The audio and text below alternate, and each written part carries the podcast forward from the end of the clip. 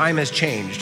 How many of you are refugees from 9:30 service? You'd normally go to 9:30. Be honest, it's okay. Be honest, but you're here today. Okay, a few of you. All right, not bad, not bad. It's okay. It's allowed.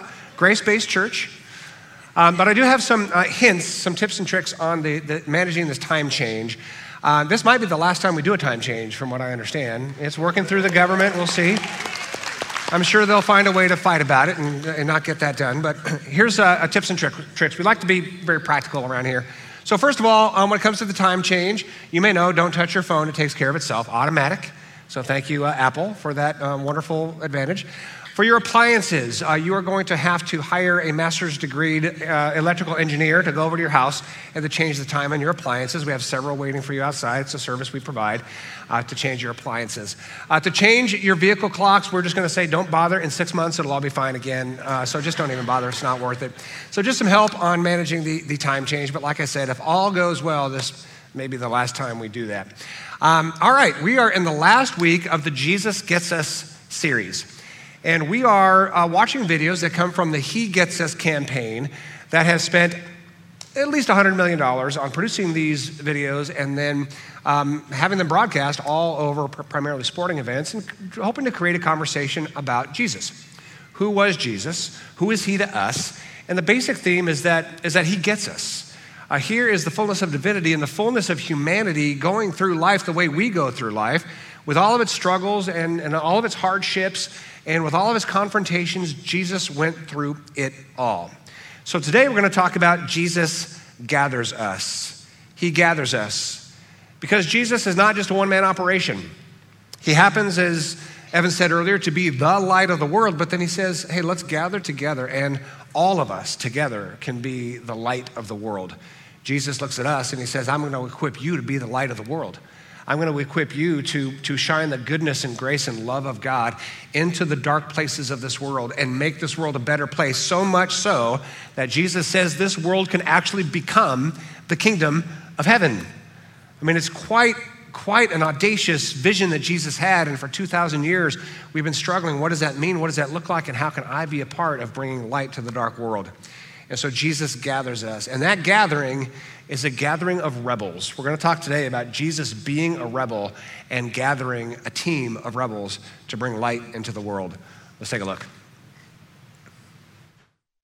A rebel took to the streets. He recruited others to join him. They roamed the hood and challenged authority. Community leaders feared them. Religious leaders abhorred them. We have to get them off the streets, they said. But they weren't part of a gang spreading hate and terror. They were spreading love.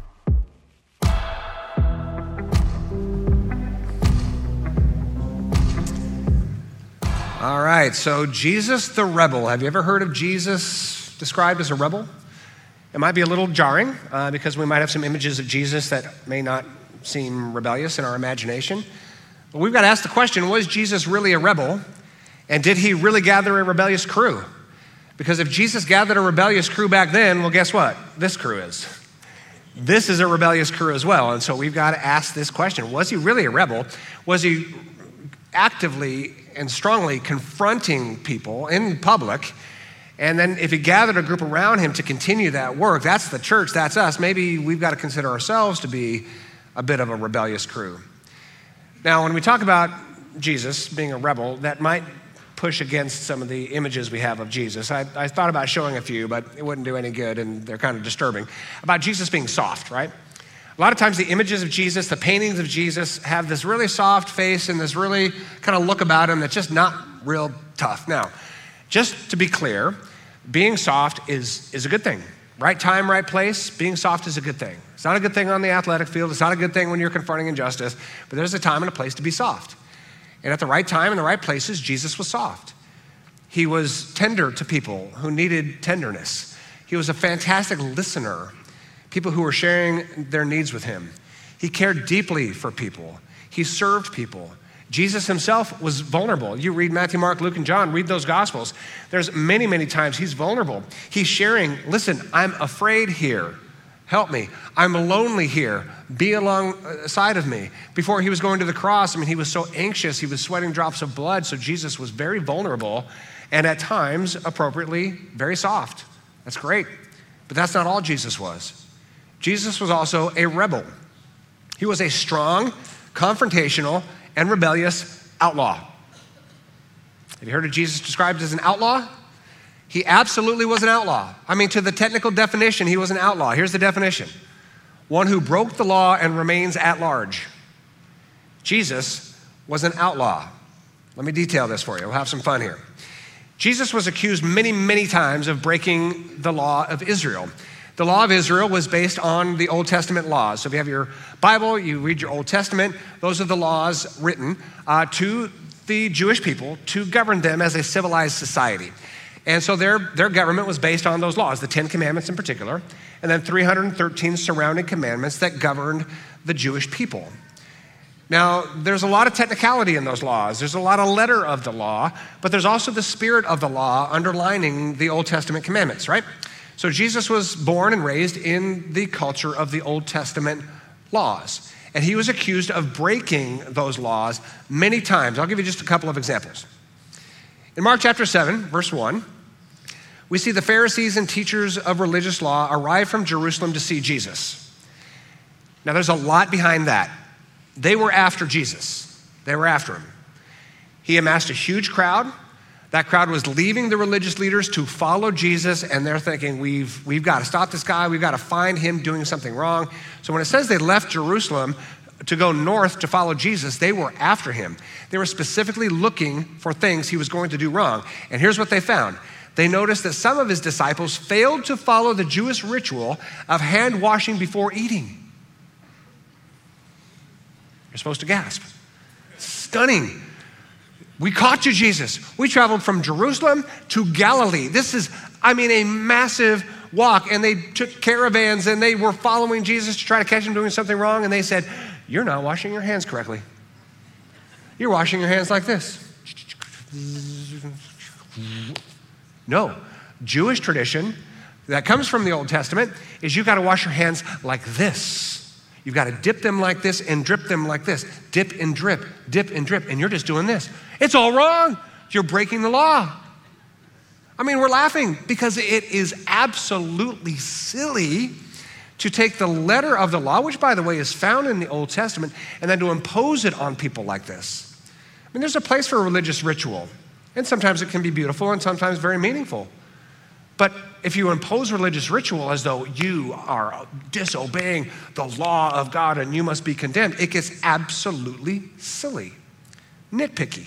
Just imagine Jesus rolling his eyes like you came all the way from Jerusalem to Galilee and that's what you found. Congratulations, right? I mean, time after time they're coming after him because he's threatening their power, because he's rebelling against religious culture. And religious culture is a powerful thing because you use the name of God to oppress people. You use the name of God to put guilt on people. You use the name of God to shame people. You use the name of God to say, oh, if you only obeyed what we teach you, then you'll be good with God. If you only do what we tell you to do, then you'll be good with God. If you believe the way we tell you to believe, then you'll be good with God. It holds amazing power. Not just 2,000 years ago in ancient civilization, but right now, it still holds religious power. So Jesus wasn't having it. He rebelled against religious culture. Jesus replied, You hypocrites. Isaiah was right when he prophesied about you, for he wrote, These people honor me with their lips, but their hearts are far from me. They, their worship is a farce, for they teach man made ideas as commands from God.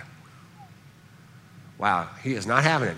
He is, in a very strong way, rebelling against the religious authorities. Now, you might think, well, what's the big deal? They're just religious people. They run the place. They have armies. It is the religious armies that arrested Jesus initially to be crucified. So Jesus is rebelling not just against Pastor Jim Bob, he's rebelling against the authority of the entire culture with armies. So this is very, very strong. Nothing against Pastor Jim Bob. That sounded uh, condescending toward him. But he's pushing against the religious authorities of the time. And it's costing him. It is costing him. It Goes on to say this so you cancel the word of God in order to hound down your own tradition. And this is only one example among many others. Jesus is saying your religious culture is a cancel culture. You're canceling the word of God. And he gives them an example. He says, listen, you're so, you know, all up in arms about obeying the word of God, the commands of God. He says, well, one of the commandments is that you honor your mother and father. And you might do that to the letter of the law, but Jesus says, I know that you're neglecting your older parents, and just calls it out. He's rebelling against his culture and calling out their hypocrisy because there's nothing more hypocritical than a religious culture. Because they claim to obey the letter of the law, yet they violate the spirit of the law time and time and time again. Jesus says, I have a whole arsenal of examples, I'll spare you. You're so interested in the letter of the law, you forget the spirit of the law, and so you mistreat people. I'm going to give you a, a, a, theorem. I'm calling this a theorem. This is the, the Scott Treadway theorem, and you could take it or leave it, right? The more religious leaders insist they are elevating the Word of God, the more dehumanizing they become. I'm going to read that again. The more religious leaders insist they are elevating the Word of God, the more dehumanizing they become. That was true of the Pharisees at the time of Christ. We have the Word of God.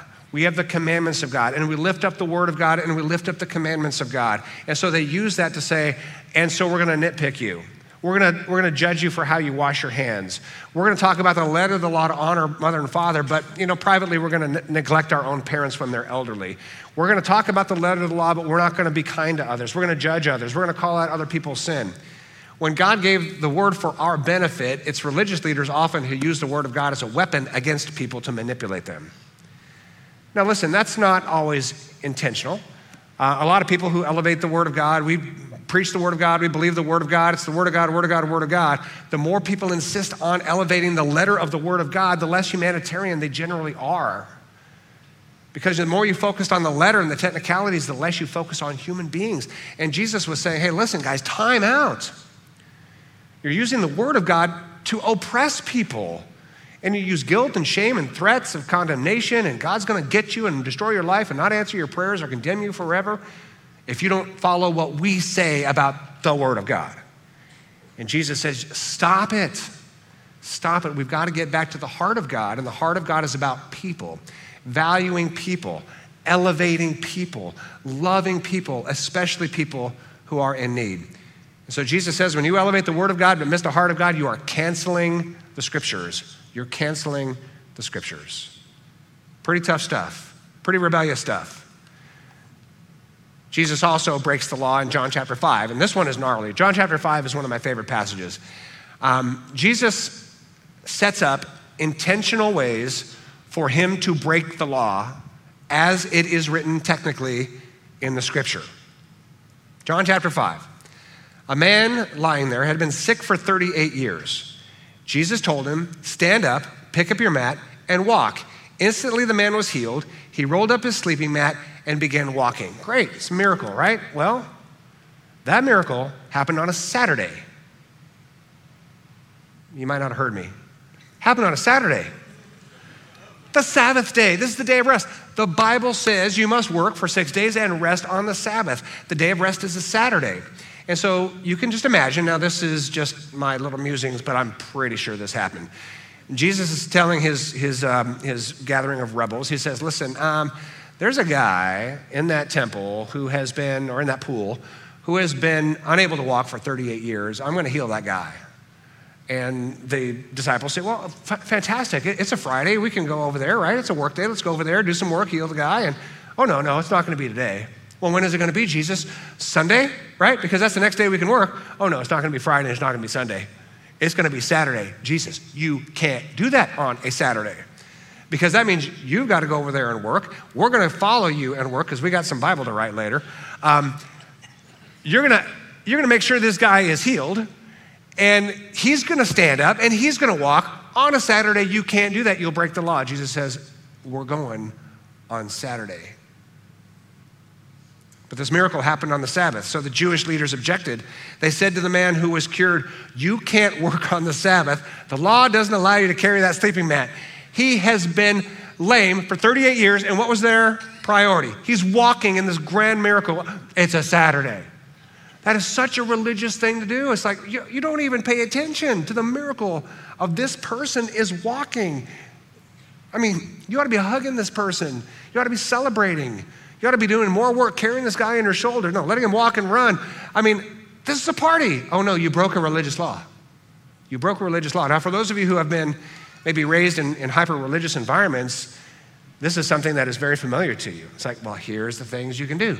Here's the things you can't do. Here's the things you could say. Here's the things you can't say. Here's the things to believe. Here's the things you can't believe, right? Here's how to think. Here's your, I mean, it's just this like preschool environment of everybody telling everybody exactly what to do.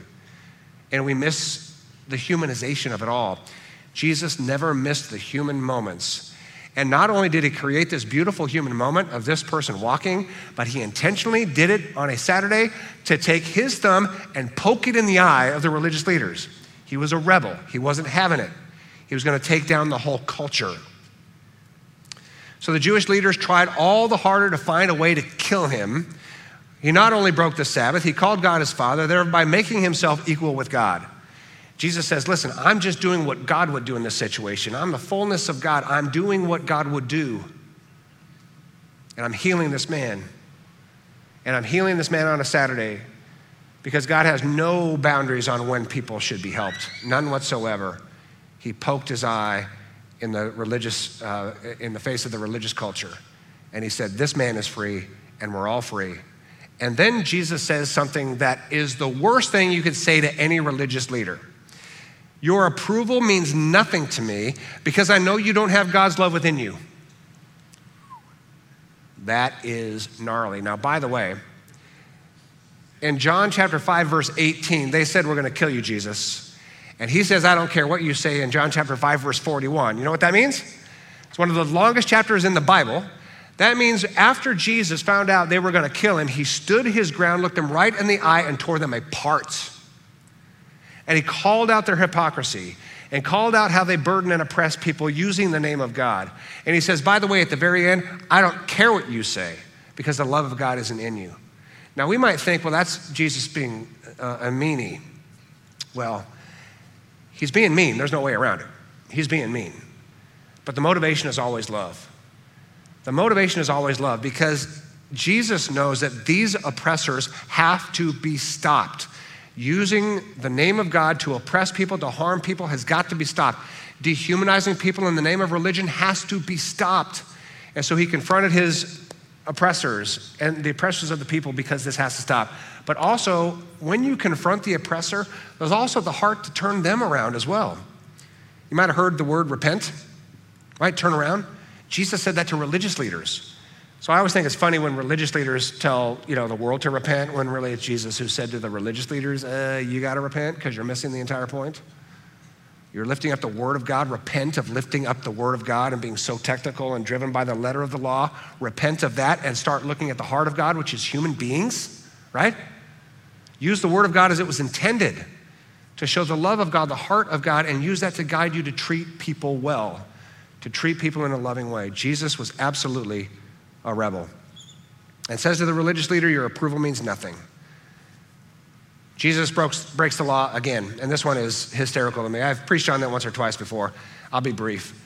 Uh, Jesus and his disciples on a Saturday, again, a Sabbath day, uh, that's a big time set of laws in the Old Testament. They're walking on a, on a Saturday. Now, the Pharisees are also walking alongside Jesus. So it's kind of interesting. They're trying to catch him working on a Saturday, and everybody's walking. Now, the Pharisees had certain rules that are totally ridiculous. They carried stools, so they walked a certain number of steps, counted those steps, and sat for a certain amount of time. Stood up again, walked a certain number of steps, and sat a certain amount of That's not work. But if you walk one more step, then you're allotted amount. Now you're working. And that's worthy of death. That's how crazy these religious laws were. So they're walking, Jesus and his disciples, the Pharisees are walking, and the disciples were hungry. And so they did what they are allowed to do. They picked some grain from the edges of uh, farmland, which you're perfectly allowed to do if you're traveling through farmland back in the, in the day. But what's the problem? They were harvesting. They were harvesting on a Saturday. The Pharisees went crazy, absolutely crazy. Matthew 12, 2, but some Pharisees protested, Look, your disciples are breaking the law by harvesting grain on the Sabbath. We got you. You're breaking the law. And Jesus says, listen, the heart of God is for our benefit. He gave us a day of rest so we wouldn't work ourselves to the bone seven days a week. It's for our benefit, and you've turned it into now something that is harmful for us.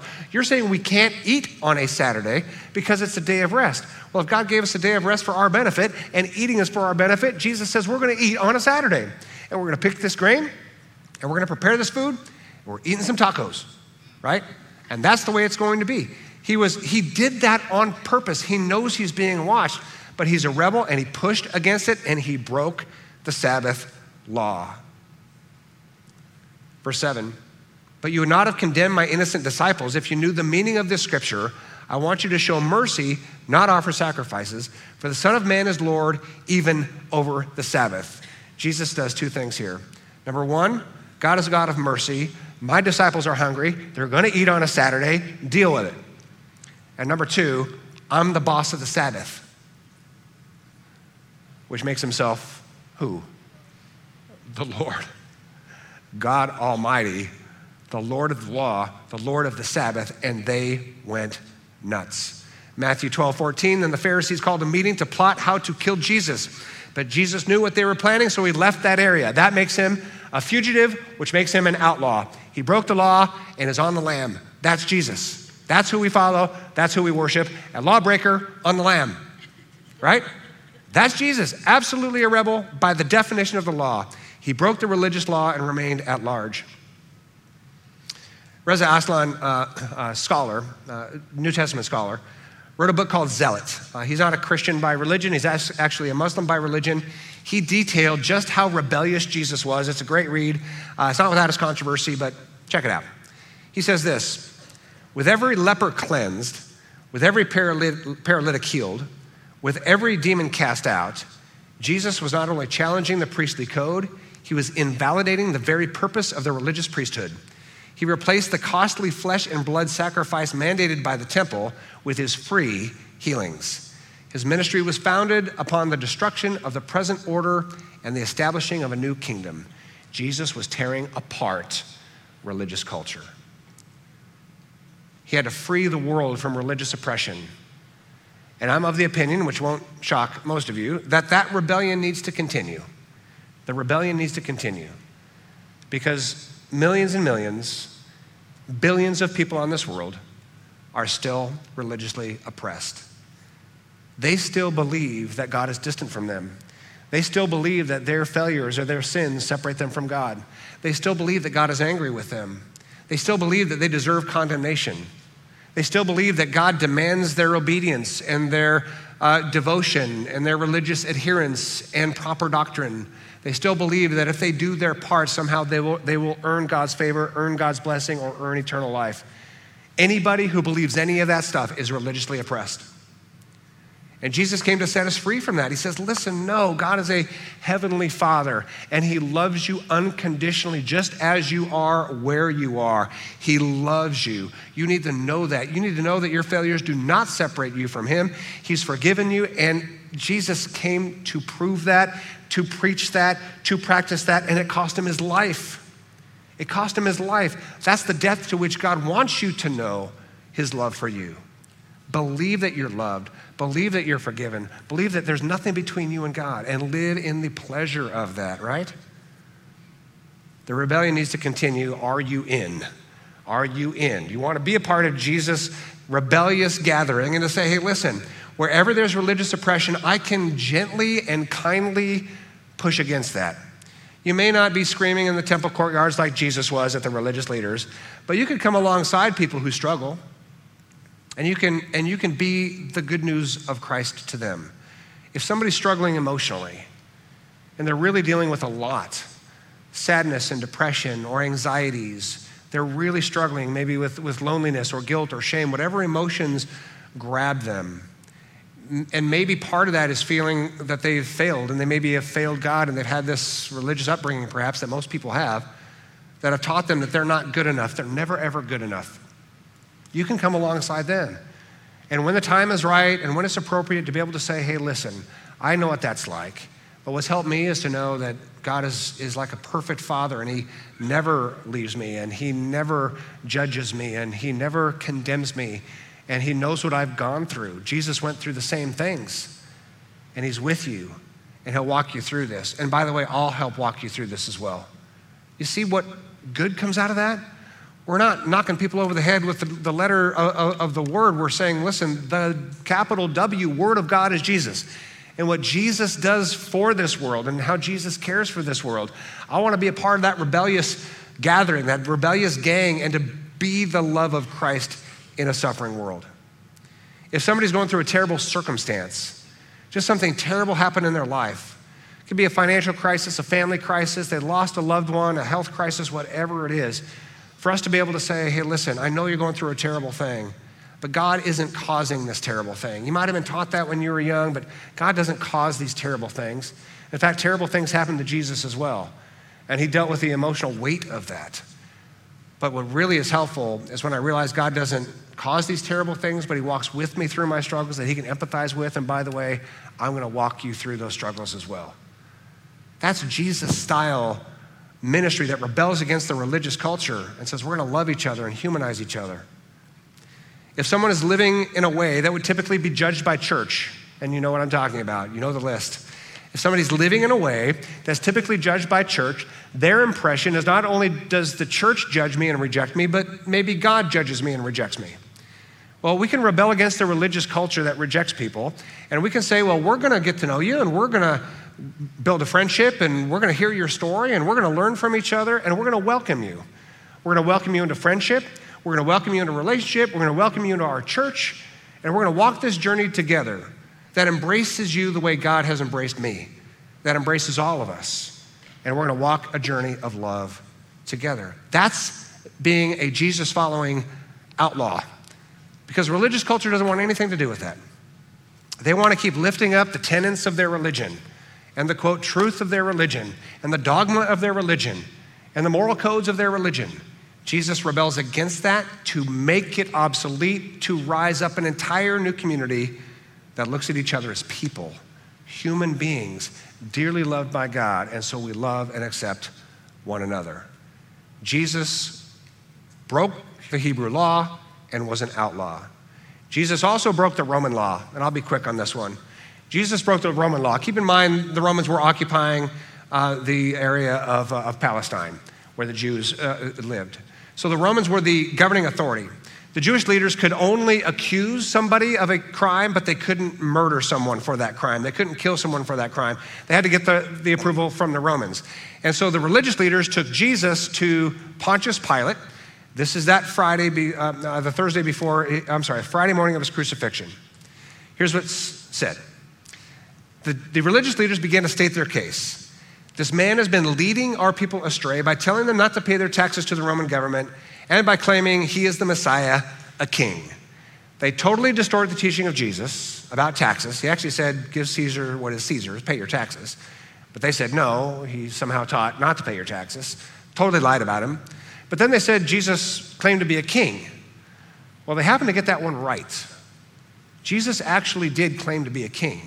That was against the Roman law. You could not violate at all the sovereign authority of Caesar.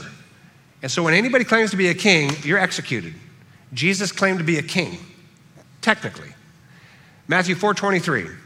Jesus traveled throughout the region of Galilee, teaching in the synagogues and, and announcing the good news about the kingdom. Jesus says, I'm here to preach a new reality, a new paradigm, a new worldview, a new way of looking at life. It's called the kingdom of heaven. And then says, Yes, I'm the king of that kingdom.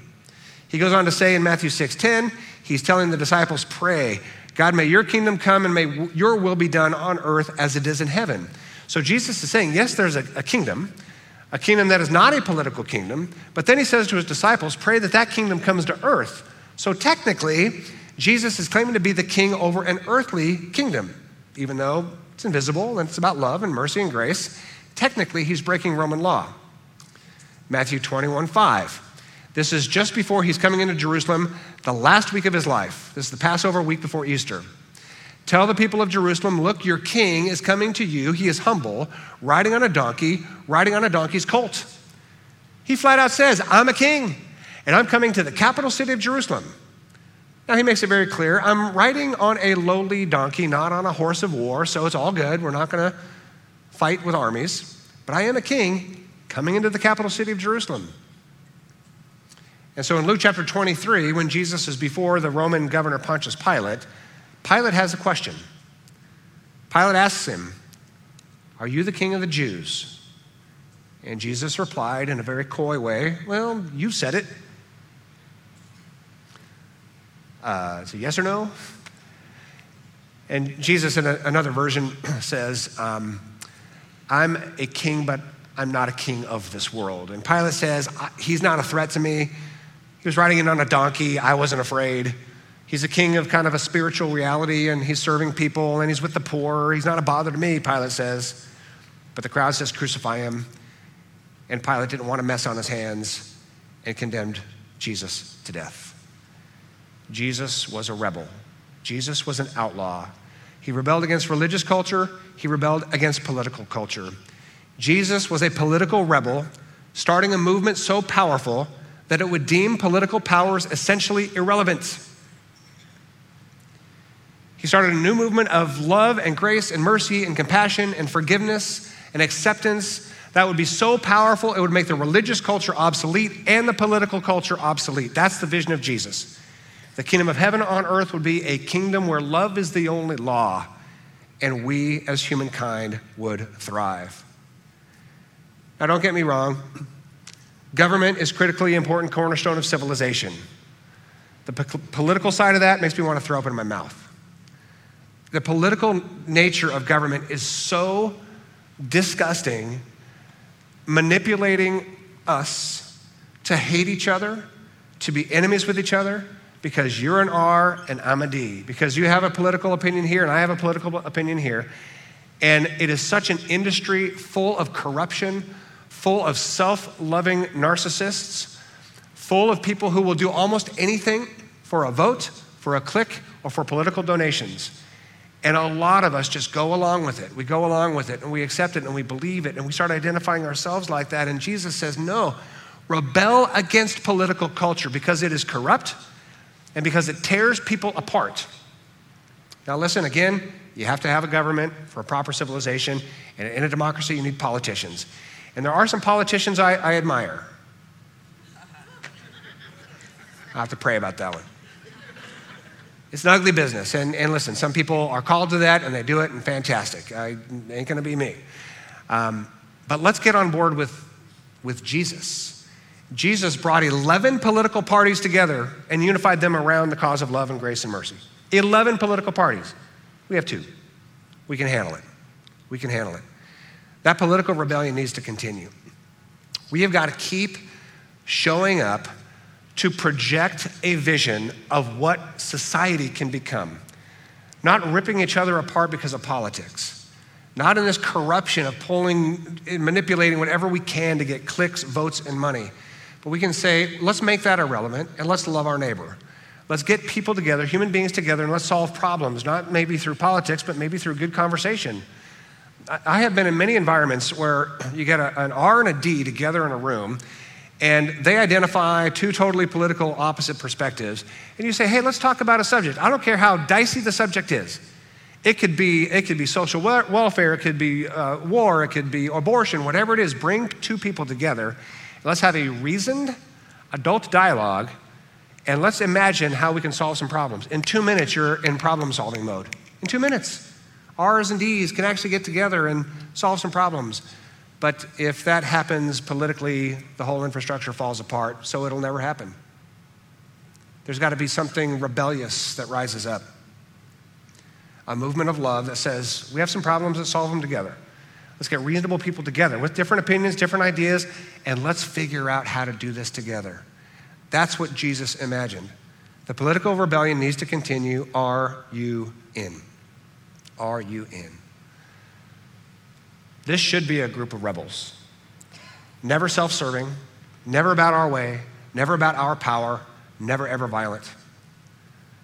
But following Jesus to rebel against the political culture, rebel against the religious culture, and say, enough of that, let's make those irrelevant. Following Jesus that said to the religious leaders, nothing you say matters. If we can say to people who are peddling religion, maybe they're well intended, maybe they just grew up in that, but what the religious culture says just doesn't matter. What the political culture says just doesn't matter. We follow Jesus the rebel, we follow Jesus the outlaw. And so we can come alongside people and we can bring healing and we can bring humanitarianism and we can solve problems like adults together. We can create peace in our communities. And, and, and I know there's people watching from all over the place but we can create peace in our town. Our town is fighting religious wars and political wars, and I'd like us to say, as the rebels, we're not listening to you. What you say doesn't matter. That's what Jesus said, that's what we're saying. It doesn't matter. We're going to create a movement of love and service and humanitarianism and acceptance and grace. And let this be something that drives our community forward. Let that drive your family forward, your neighborhood forward. Let that drive our church community. Let that seep out in, in your streets and in your work. A counterculture movement that follows Jesus together. Now, fortunately, we can do that if you would like by joining a team here at Rancho. This is a, a group of people that together says, we're going to do some good. When the time is right, you can join a team that does some good to pour this grace and to pour this goodness into people of all ages here through Community Mission of Hope, through Rancho Damacitas, through the countless partners and, and the ministries and the agencies that we birthed and that, that we manage and that we partner with, you can do so much good. So maybe now is the time to say, you know what? I'm with Jesus. I'm in his little rebellious gang here, and I'm going to actually do something to meet the needs of others when the time is right. And this could be the time. Everybody's out there who would love to embrace you and welcome you onto the team uh, to advance the cause of Christ together. We're going to end with a song that is, I think, one of the funnest songs we have ever done here, and it just is a perfect fit. Um, when I brought this concept to the team uh, a few weeks ago, that we're going to talk about Jesus being a rebel, 14 nanoseconds, Evan had a song. It's like, we're doing the song. It's like, oh, well, can we hear it? Nope, we're just doing it. Yeah. Uh, why did this song? Why did? Why do you have to do this song right now? Okay, so yeah, we're talking about Jesus being a rebel, and right. it brought me back to this one. Uh, I think I was like 19 years old, and there was a Kari Jobe concert. Right. Um, and it was back when she was single, so all of us went. Yes, um, of course. Just, just in case. Just maybe. Like, hey, love your music.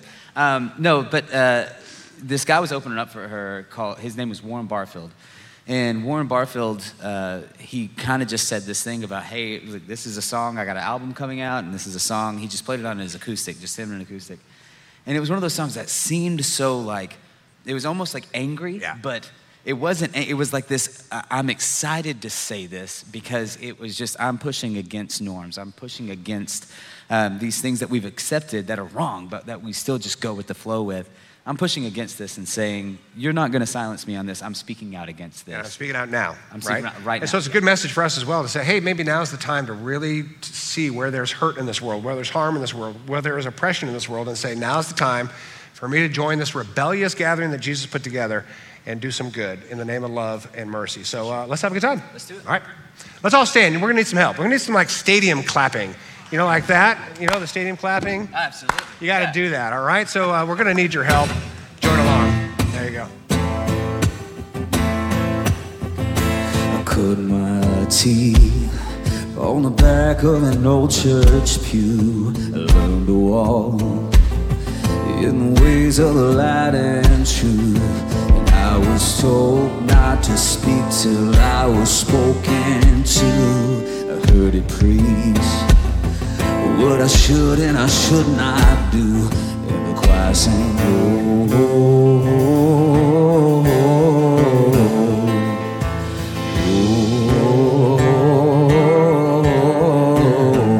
I tried to be a good boy, I ain't a boy no more.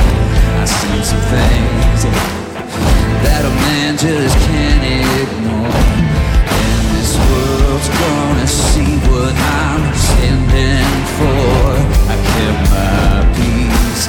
I can't hold my tongue anymore. You can't buy my silence. You can't steal my voice. You can't keep me quiet. I will bring the noise.